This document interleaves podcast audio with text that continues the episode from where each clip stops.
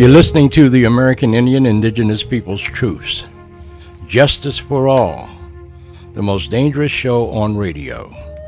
WPFW 89.3 FM, Washington.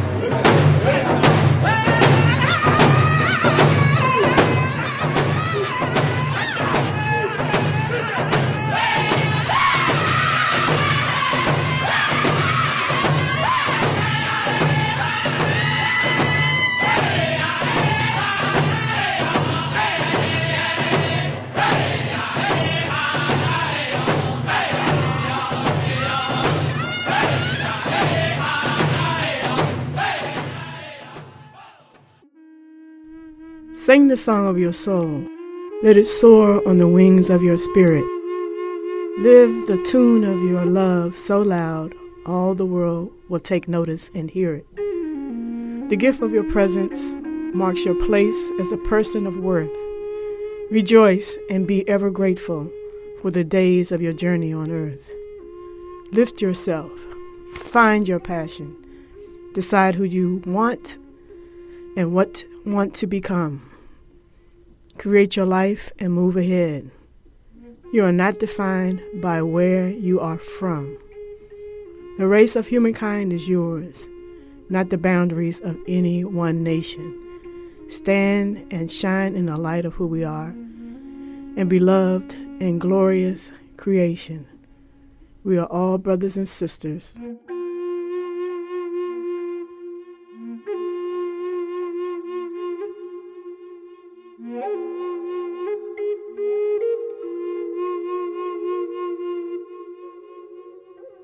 Since the beginning of over 600 years ago, we, those of us that are known as the American Indian or the Native American people, 600 years ago, approximately, we were invaded by European invaders, the uninvited guests. And since then, it's been hell on four wheels. We have had to deal with them bringing their diseases, their filth, their uh, unwanting to take baths. Um, they brought their priests, their Bible. They brought their diseases, diseases like the common cold, which we had no immunity to, their viruses, their flus, and everything else of epidemic proportion that was foreign to us, people of the Western Hemisphere. My guest today is my kola, my brother, Alex White Plume. And I'm actually older than Alex. He was born in 52. I was born in 47. he is the. Oh.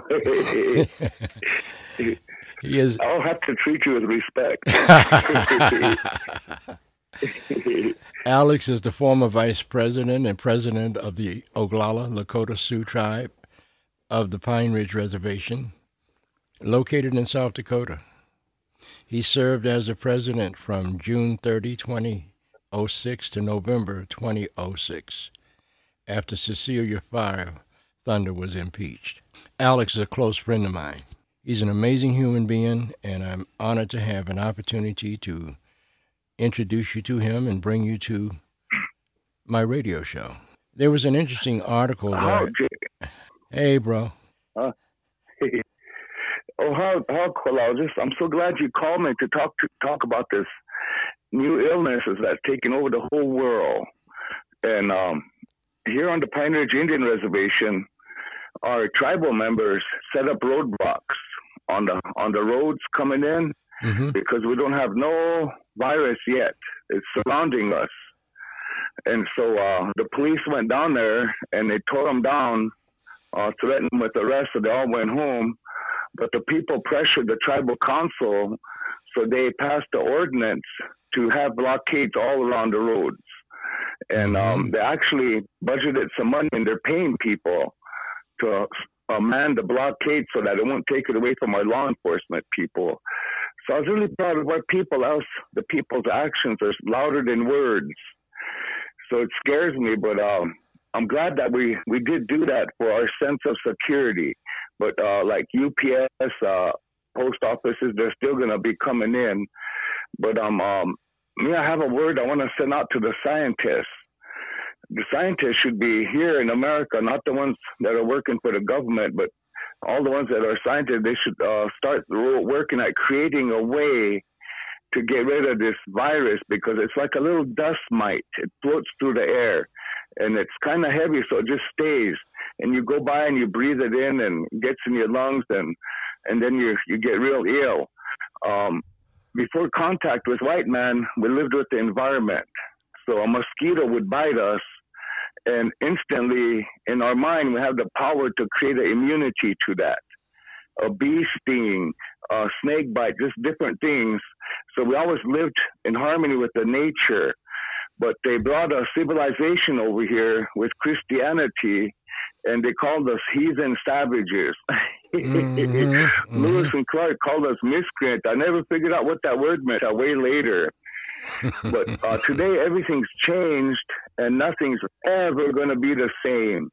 Uh, the government's trying to keep the economy going, but uh, what if this disease lasts a year? Uh, that money's paper, so it's not going to be worth anything.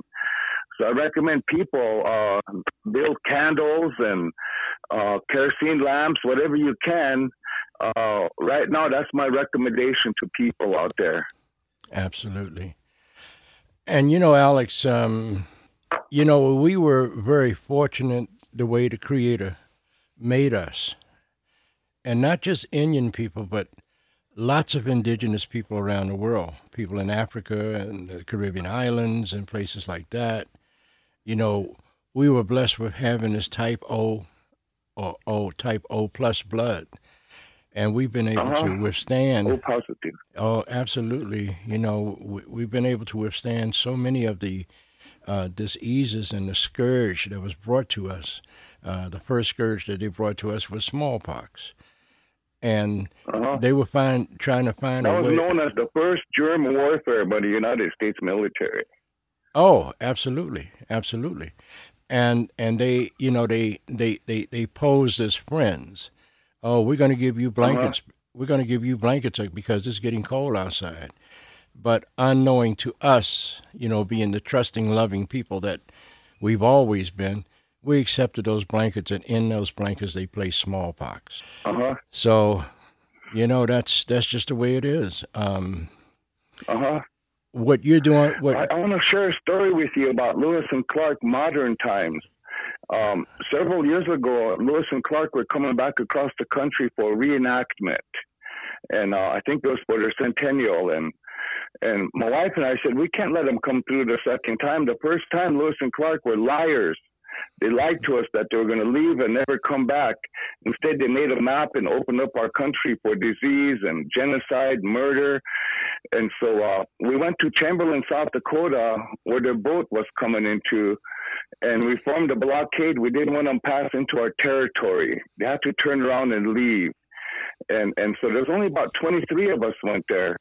And I was just impressed because uh, Russell Means heard what we was doing, so he pulled in to help us out. Anyway, uh, there was 15 of the reenactors, and so they invited us to a meeting.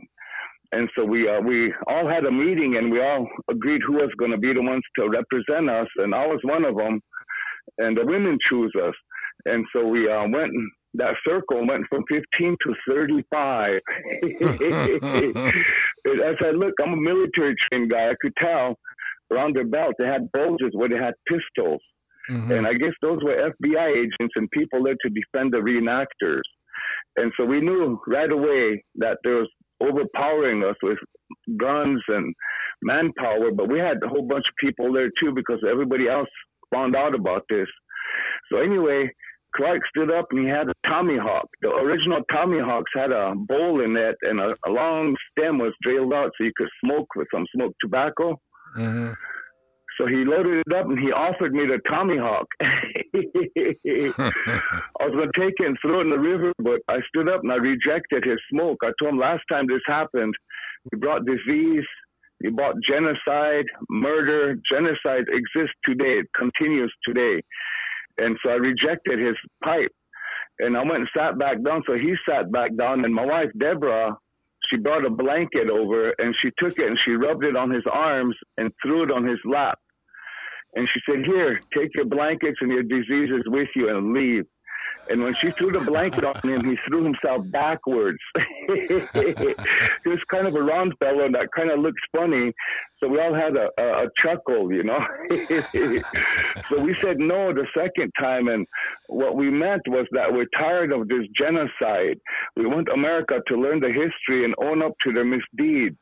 Every country in the world had done so and uh, and we knew we had to change because we could feel the climate change. We used to be able to predict when it was going to rain, when it was going to snow, uh, when it was to the leaves would turn yellow, and and uh, certain times of year we had to do certain things.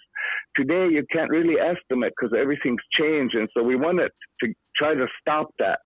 And also apologize for the separation. I uh, we wanted what we wanted we gave the message was was Lewis Clark. He's the one who we had first contact with in 1806, and the civilization that he brought and everything. We wanted that to stop because here at Lakota territory, we only have 215 years of contact, and our language, everything is real, but we're accelerating into that melting pot, and we're losing our ways.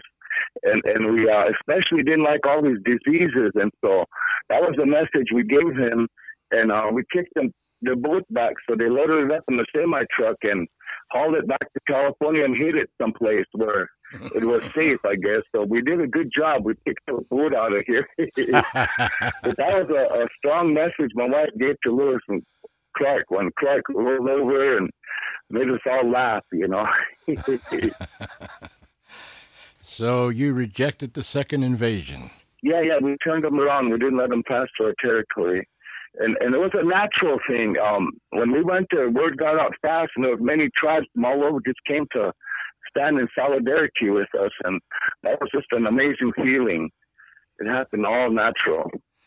You know, Alex, by shutting down your reservation, uh, I understand that the Cheyenne River Sioux chairman uh, Harold Frazier did the same thing. Uh-huh.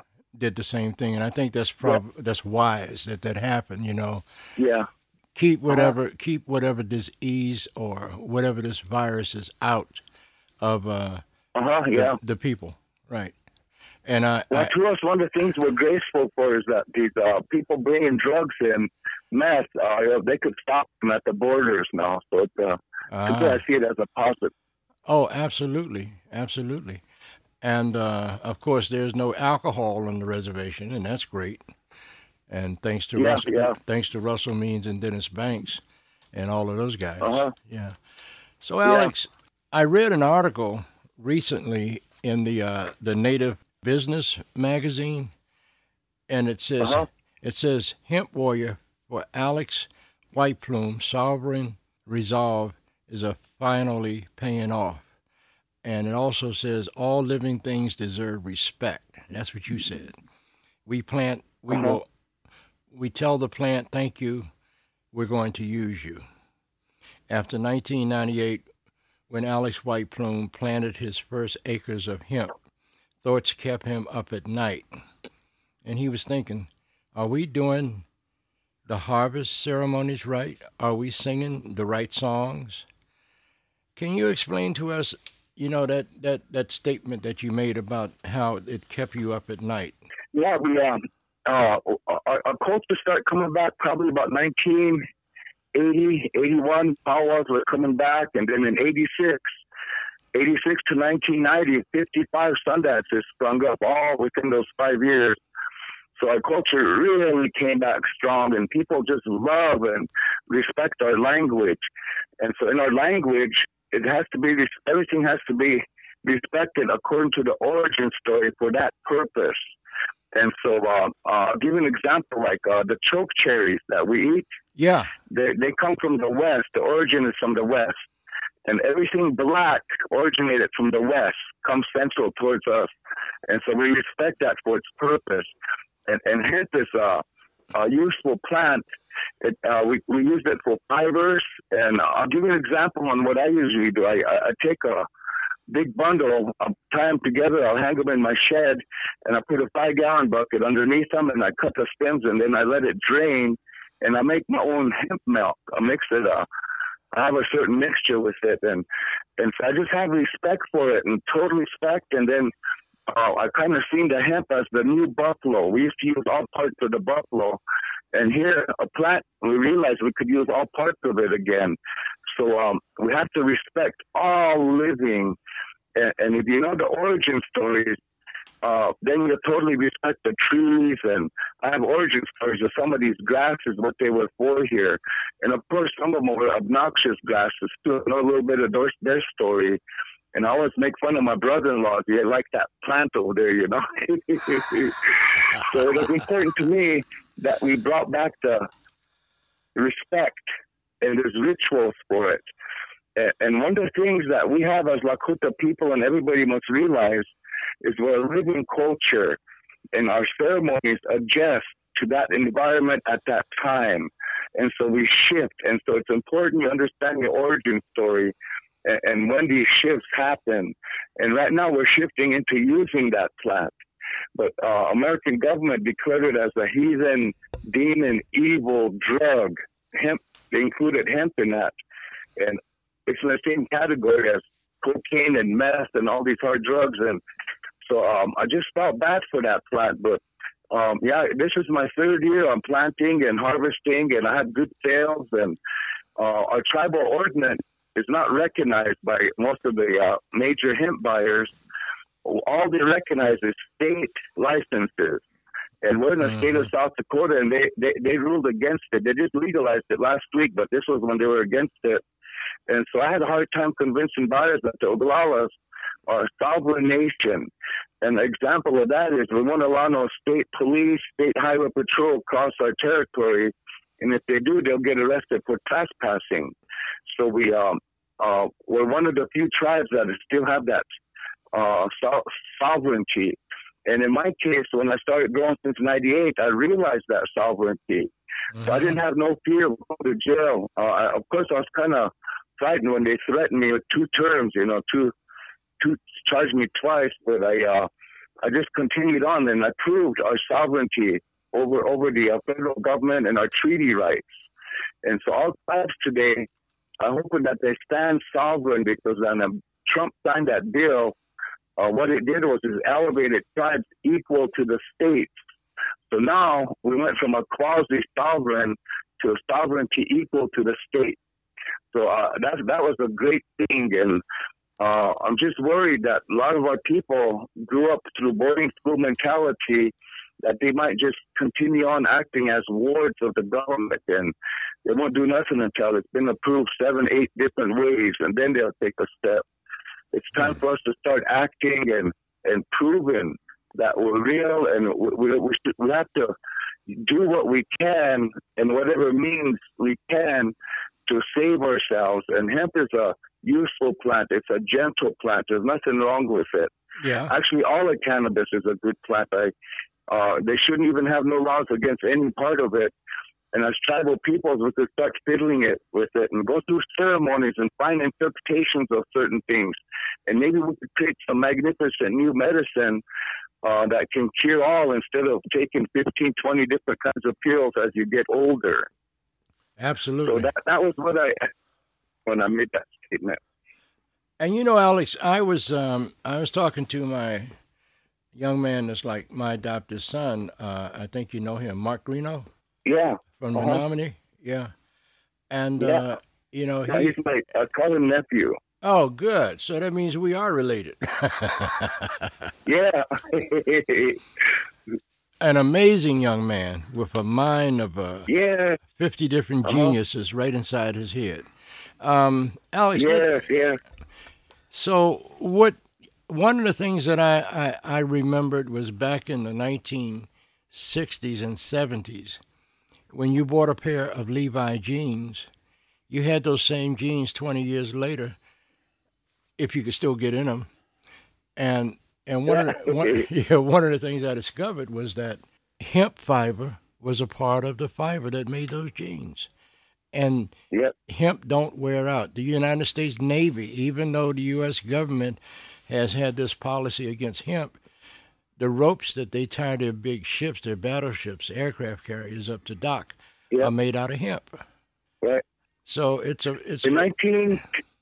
I think in 1910, uh, the United States military brought 10 German scientists and stationed them in Omaha, Nebraska, and it was their role to create a super fiber plant. So they were they were planning the war in 1944, way back in 1910, and so they did create a super fiber plant that we use today, and and the uh, hemp depositories at Fort Collins, Colorado, and there's not one hemp seed in it. That should be a matter of national security, but nobody respects hemp, and so uh, that's where most of the seeds that we got here to start came from, and I uh, well meet the meet the uh, national laws. And um, high CBD content for the medicinal quality. Absolutely. Yeah, anyway, from Omaha, Nebraska, that's where the railroad was, all yeah. the way up to Fort Collins. So there's natural hemp that just grows along the railroad on, on, on ranches and farmland. Those people don't know it, but they're sitting on a gold mine. They just have to switch to uh, always using chemicals, destroying the earth, to start using something natural that you don't have to use pesticides to make it grow. Yeah, and um, I, I, I'm listen, I'm reading something right now in the same article that I want to bring to your attention and attention to my listeners. It says his concern about cultivating hemp while honoring Lakota tradition turned into a living nightmare between 2000 and 2002, when dozens of U.S. Drug Enforcement Administration DEA agents raided his hemp fields on Pine Ridge Indian Reservation in South Dakota. Descending with weed whackers, they chopped the towering plants to the base of their stalks and ripped others up from the roots. It gave us PTSD. It shocked us, White Plume said. They called it eradicating to us. It was theft of our property. Little did the agents know the violent assault shook loose new seeds. The DEA successfully planted, replanted our field for us. We call it now a DEA FBI hemp field and used it as a tourist attraction for a while. People had a good laugh about it.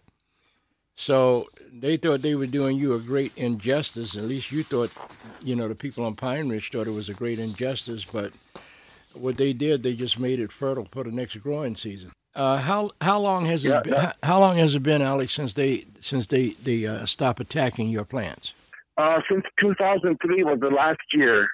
Um, after that, we were under a lifetime restraining order, never to grow hemp, for 15 years. And just about four years ago, a couple of U.S. attorneys resigned from their jobs because they knew I was getting a raw deal, and they took my case and they had the restraining order rescinded, which was uh, really got a lot of uh, Americans look bad around the world because people heard about this. How can you get a lifetime restraining order not to grow hemp? You know, it's a gentle plant. so yeah, I remember that. That was uh, that was some tense times. Uh, it was it was those three years from 2000 to 2003. I'd get up early before sunlight and I'd watch my road to see if there's going to be 10, 15 shiny vehicles coming up towards my house, you know. it was that serious. But all the support I got from the original hemp people uh, really brought me through. Plus, I had a solid family. My little brothers, my sisters, my wife, they all were solid, sovereign people. And, and so the Lakota language kept me sane. Because in Lakota language, uh, there's no such thing as evil there's no such thing as ghosts, you know, going to attack you. As everything has a spirit, and you could sense them. But but that people don't know that they believe in the Catholic way, and all of a sudden they believe in the devil. You know, I always call all my brother-in-laws devils. You know. so Alex, we're um, we're going to take a break right now and come back and talk to you again. Uh, and I would like for you to think on something that we can talk about when we come back, and that's the missing and murdered indigenous women. I know you have a lot to oh. say about that. Yeah. Okay, so we'll be back in just a few minutes. This is WPFW 89.3 FM, the American Indian Indigenous Peoples Truths, Justice for All, the most dangerous show on radio. We'll be right back.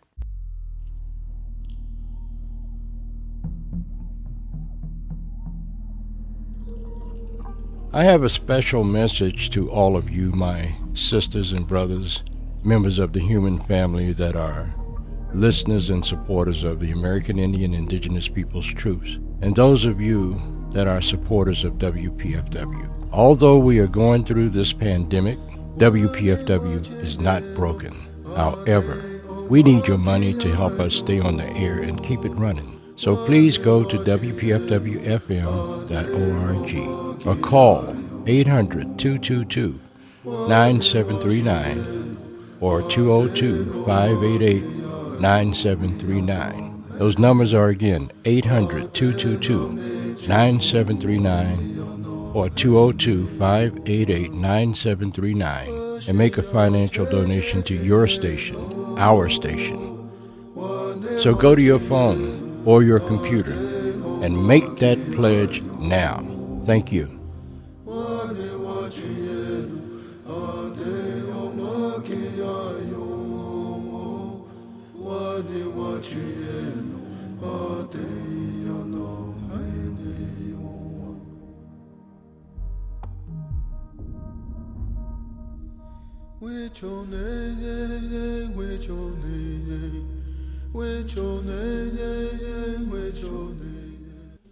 Welcome back to the most dangerous show on radio, WPFW, the American Indian Indigenous Peoples Truths, Justice for All.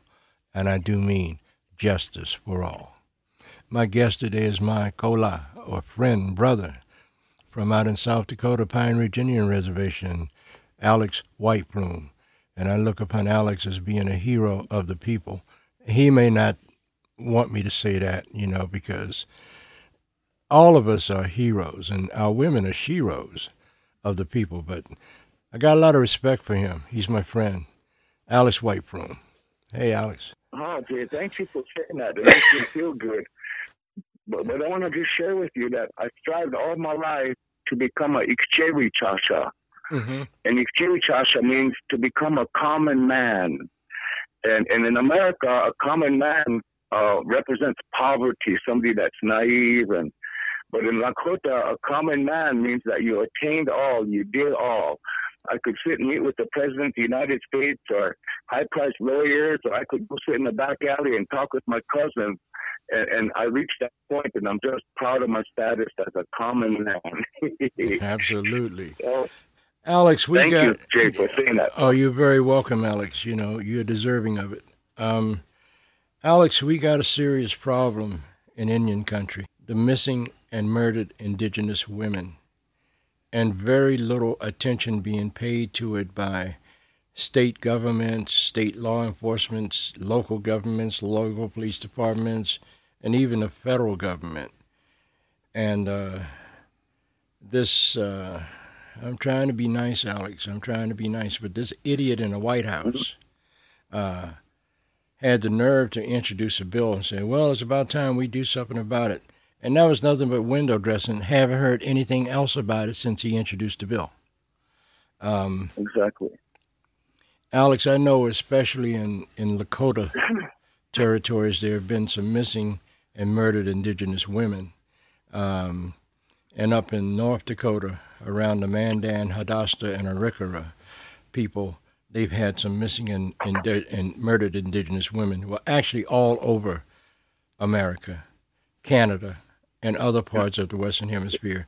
This problem continues to prevail, and nobody's doing anything about it. What do you think the remedy to that is, brother? Oh, that's really uh, hits me right in the heart because we, we, right here in my community, we have a young girl that's never came back. And uh, I go check the mail every day, and I'd see her mom walking, and she'd stop and she'd watch the car coming down the road. Hmm. You still there, Alex? she'd say, "Yeah, mm, yeah, yeah," and then she would say, "Maybe that's my girl coming back." Yeah, that's a heartbreaking thing. Um, and for you know, Indian people to go to um, the authorities outside of the reservation.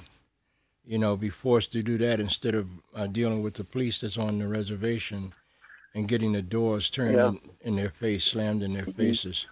You know, and yeah. What, what happened was all the women realized this, so they're standing up, and, and they started movements. And today there's a ceremony for missing women, and so all living women they take a handprint and they put it on their face, mm-hmm. and red dresses that represents their missing women, and they're all indigenous women, and so um, it, it's really difficult to live with that every day. Absolutely. And nothing's being done. And the, the handprint represents the silence, the way they don't recognize our voice. The American people don't recognize our voice. So uh, I'm really uh, proud of our women for doing that, and I support them any way I can. And I, I dislike people mistreating women in any fashion. And I train my little brothers, my all my nephews, and now my grandsons.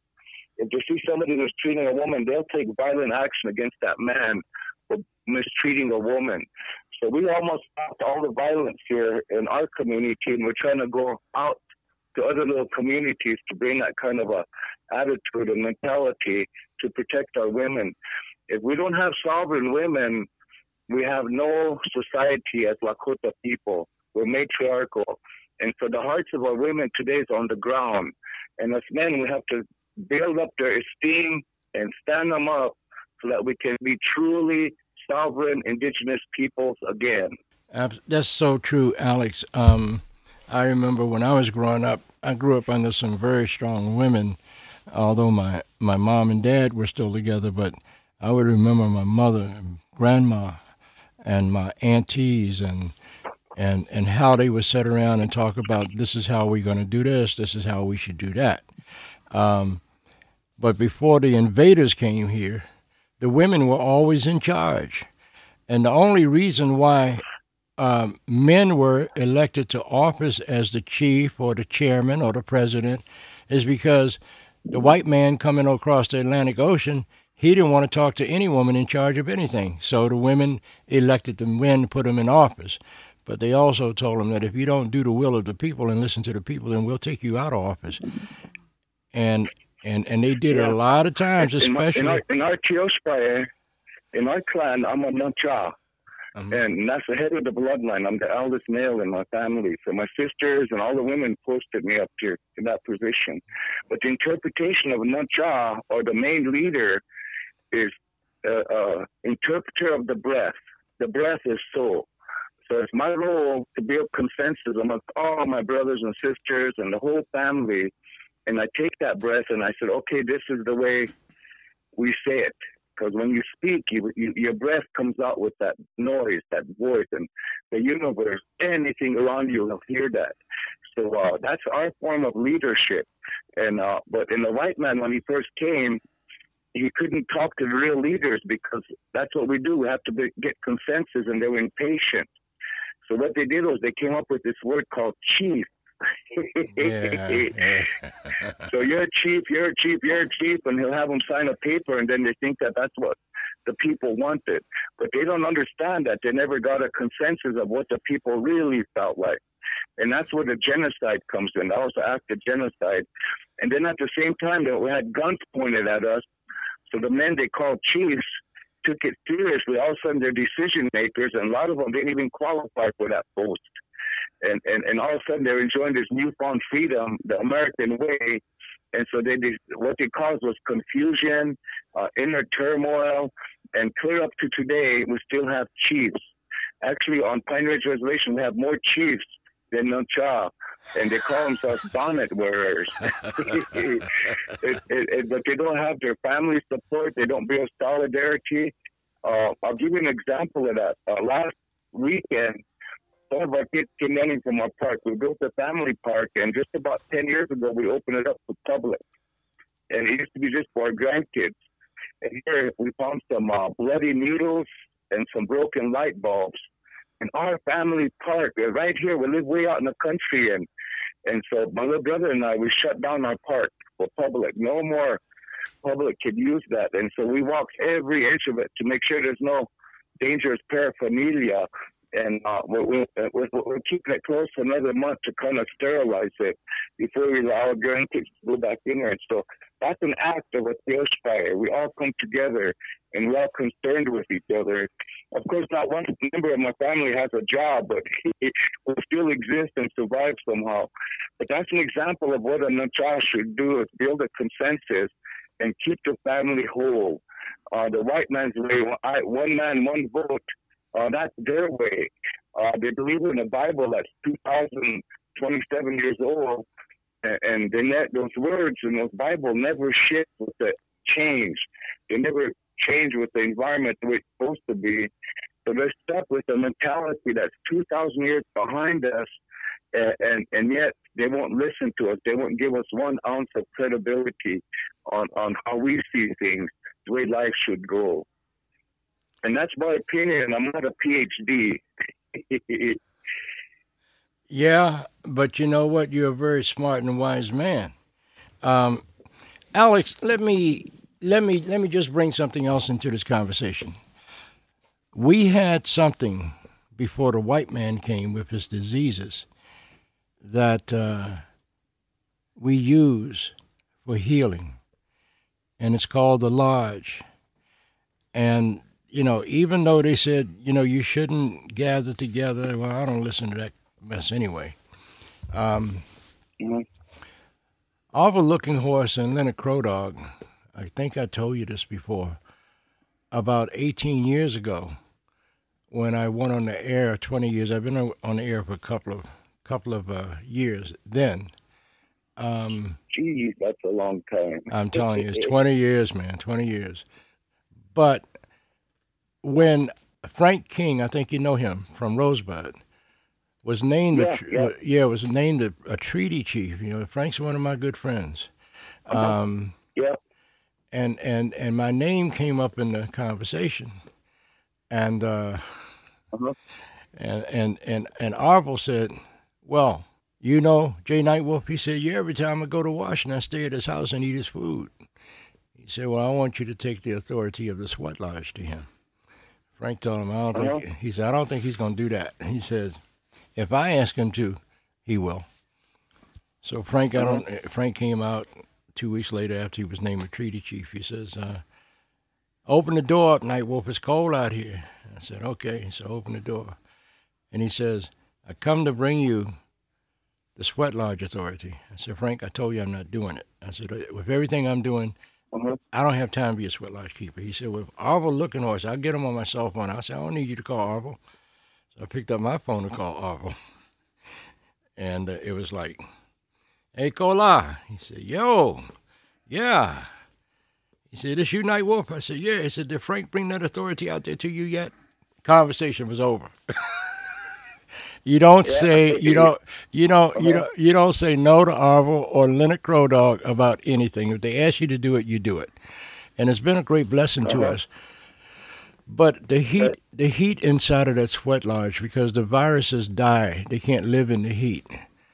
I've been thinking about doing a sweat lodge in a couple of weeks, and um, uh-huh. what do you think of that? I think if you live in the city, uh, you're not really drinking the pure water. They got mm-hmm. all kinds of stuff they put in that water, I guess, to kill viruses so you could drink it safe. So before you pour that on sacred rocks where you take it in, uh, I would purify all that stuff they mixed in it to keep you healthy. And then you'll go in there and you'll get a pure, healthy uh, immunity from the rocks. So that's the only danger about living in a city is you're not drinking real water. Well, my water's ran through three different purification systems in my house.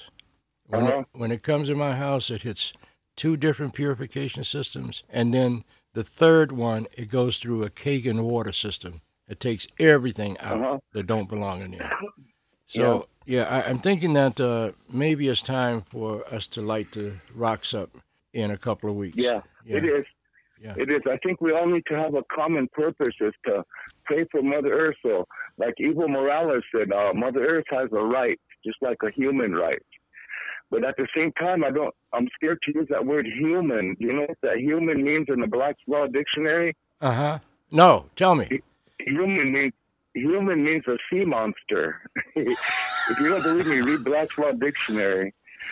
So then I looked in the dictionary what a sea monster was, and it said people that should not own property. So if you mm-hmm. consider yourself a human being, you're a sea monster that you shouldn't own property.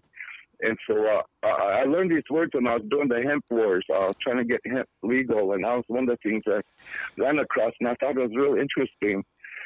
So, but yeah, we have to bring everybody together back to a different culture, a different way.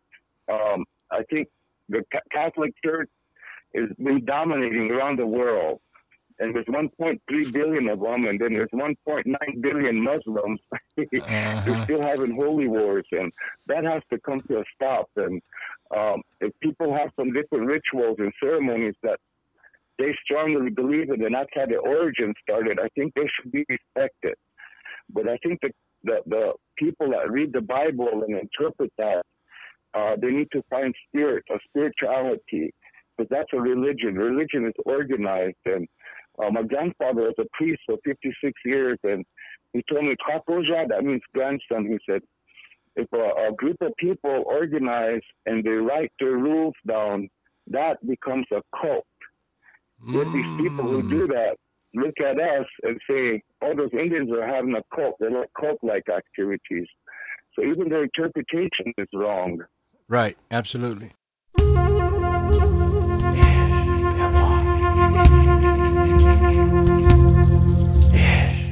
I have a special message to all of you, my sisters and brothers, members of the human family that are listeners and supporters of the American Indian Indigenous Peoples Truths, and those of you that are supporters of WPFW. Although we are going through this pandemic, WPFW is not broken.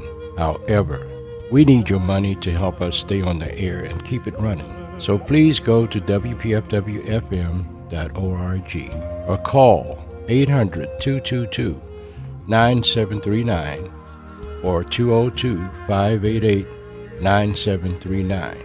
Those numbers are again 800 222 9739 or 202 588 9739 and make a financial donation to your station, our station. So go to your phone or your computer and make that pledge now. Thank you.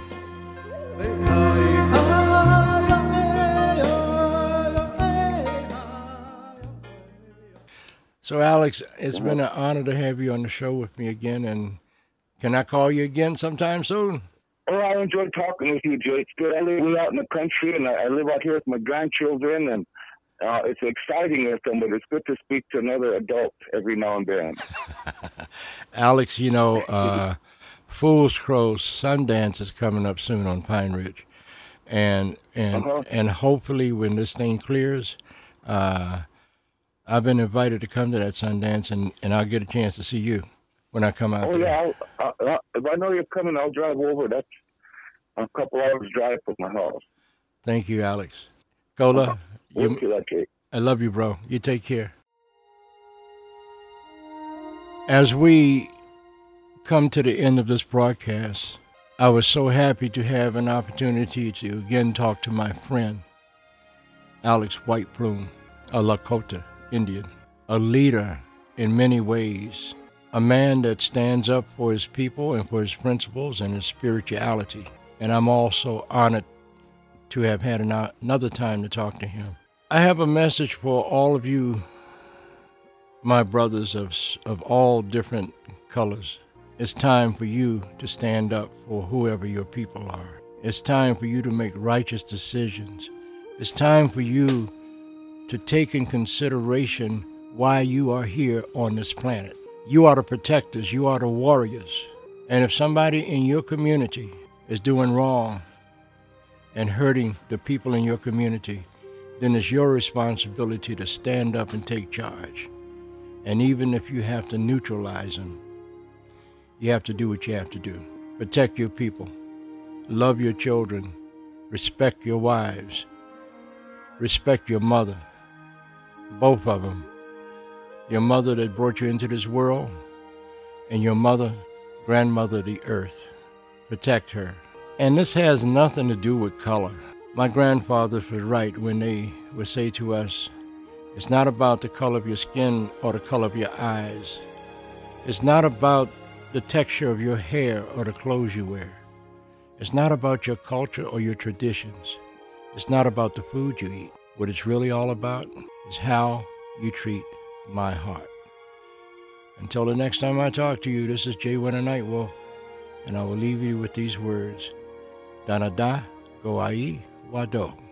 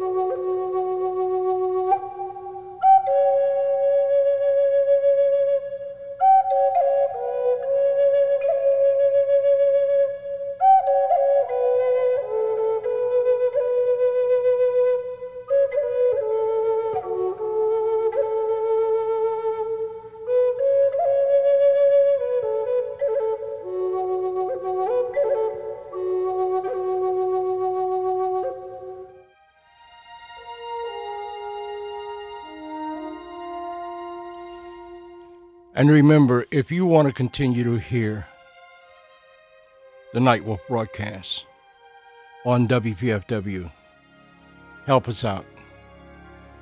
I know we're going through this very serious crisis of the pandemic of COVID 19.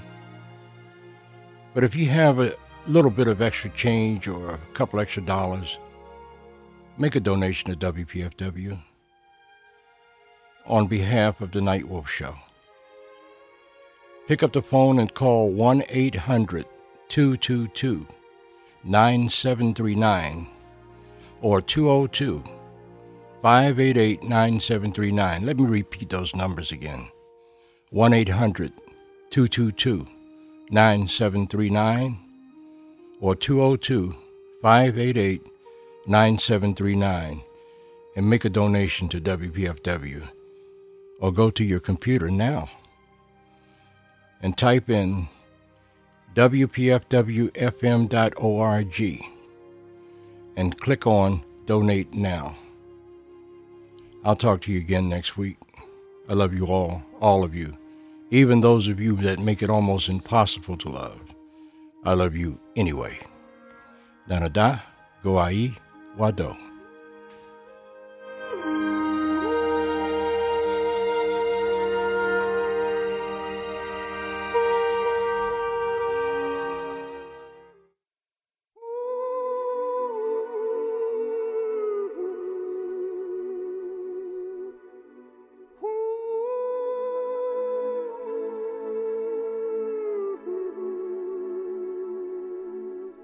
The white man wants to live in peace with the Indian, he can live in peace. There need be no trouble. Treat all men alike. Give them all the same law. Give them all an even chance to live and grow. You might as well expect the rivers to run backward as that any man who was born a free man should be contented when penned up and denied liberty to go where he pleases. We only ask an even chance to live as other men live. We ask to be recognized as men.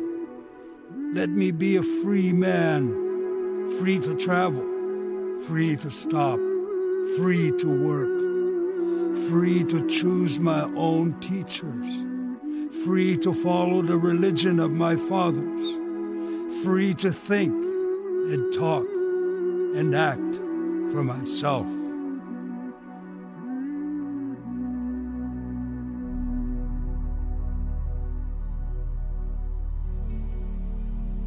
And so I say to America, I want you to remember our past. This past will give you direction for the future. Just as our people in our past we are the spirit of the future. The spirit of this land lies rooted in the history of Native people. The massacres that happened to us, the army that came, took our land and killed our people, did not destroy our vision for a strong future.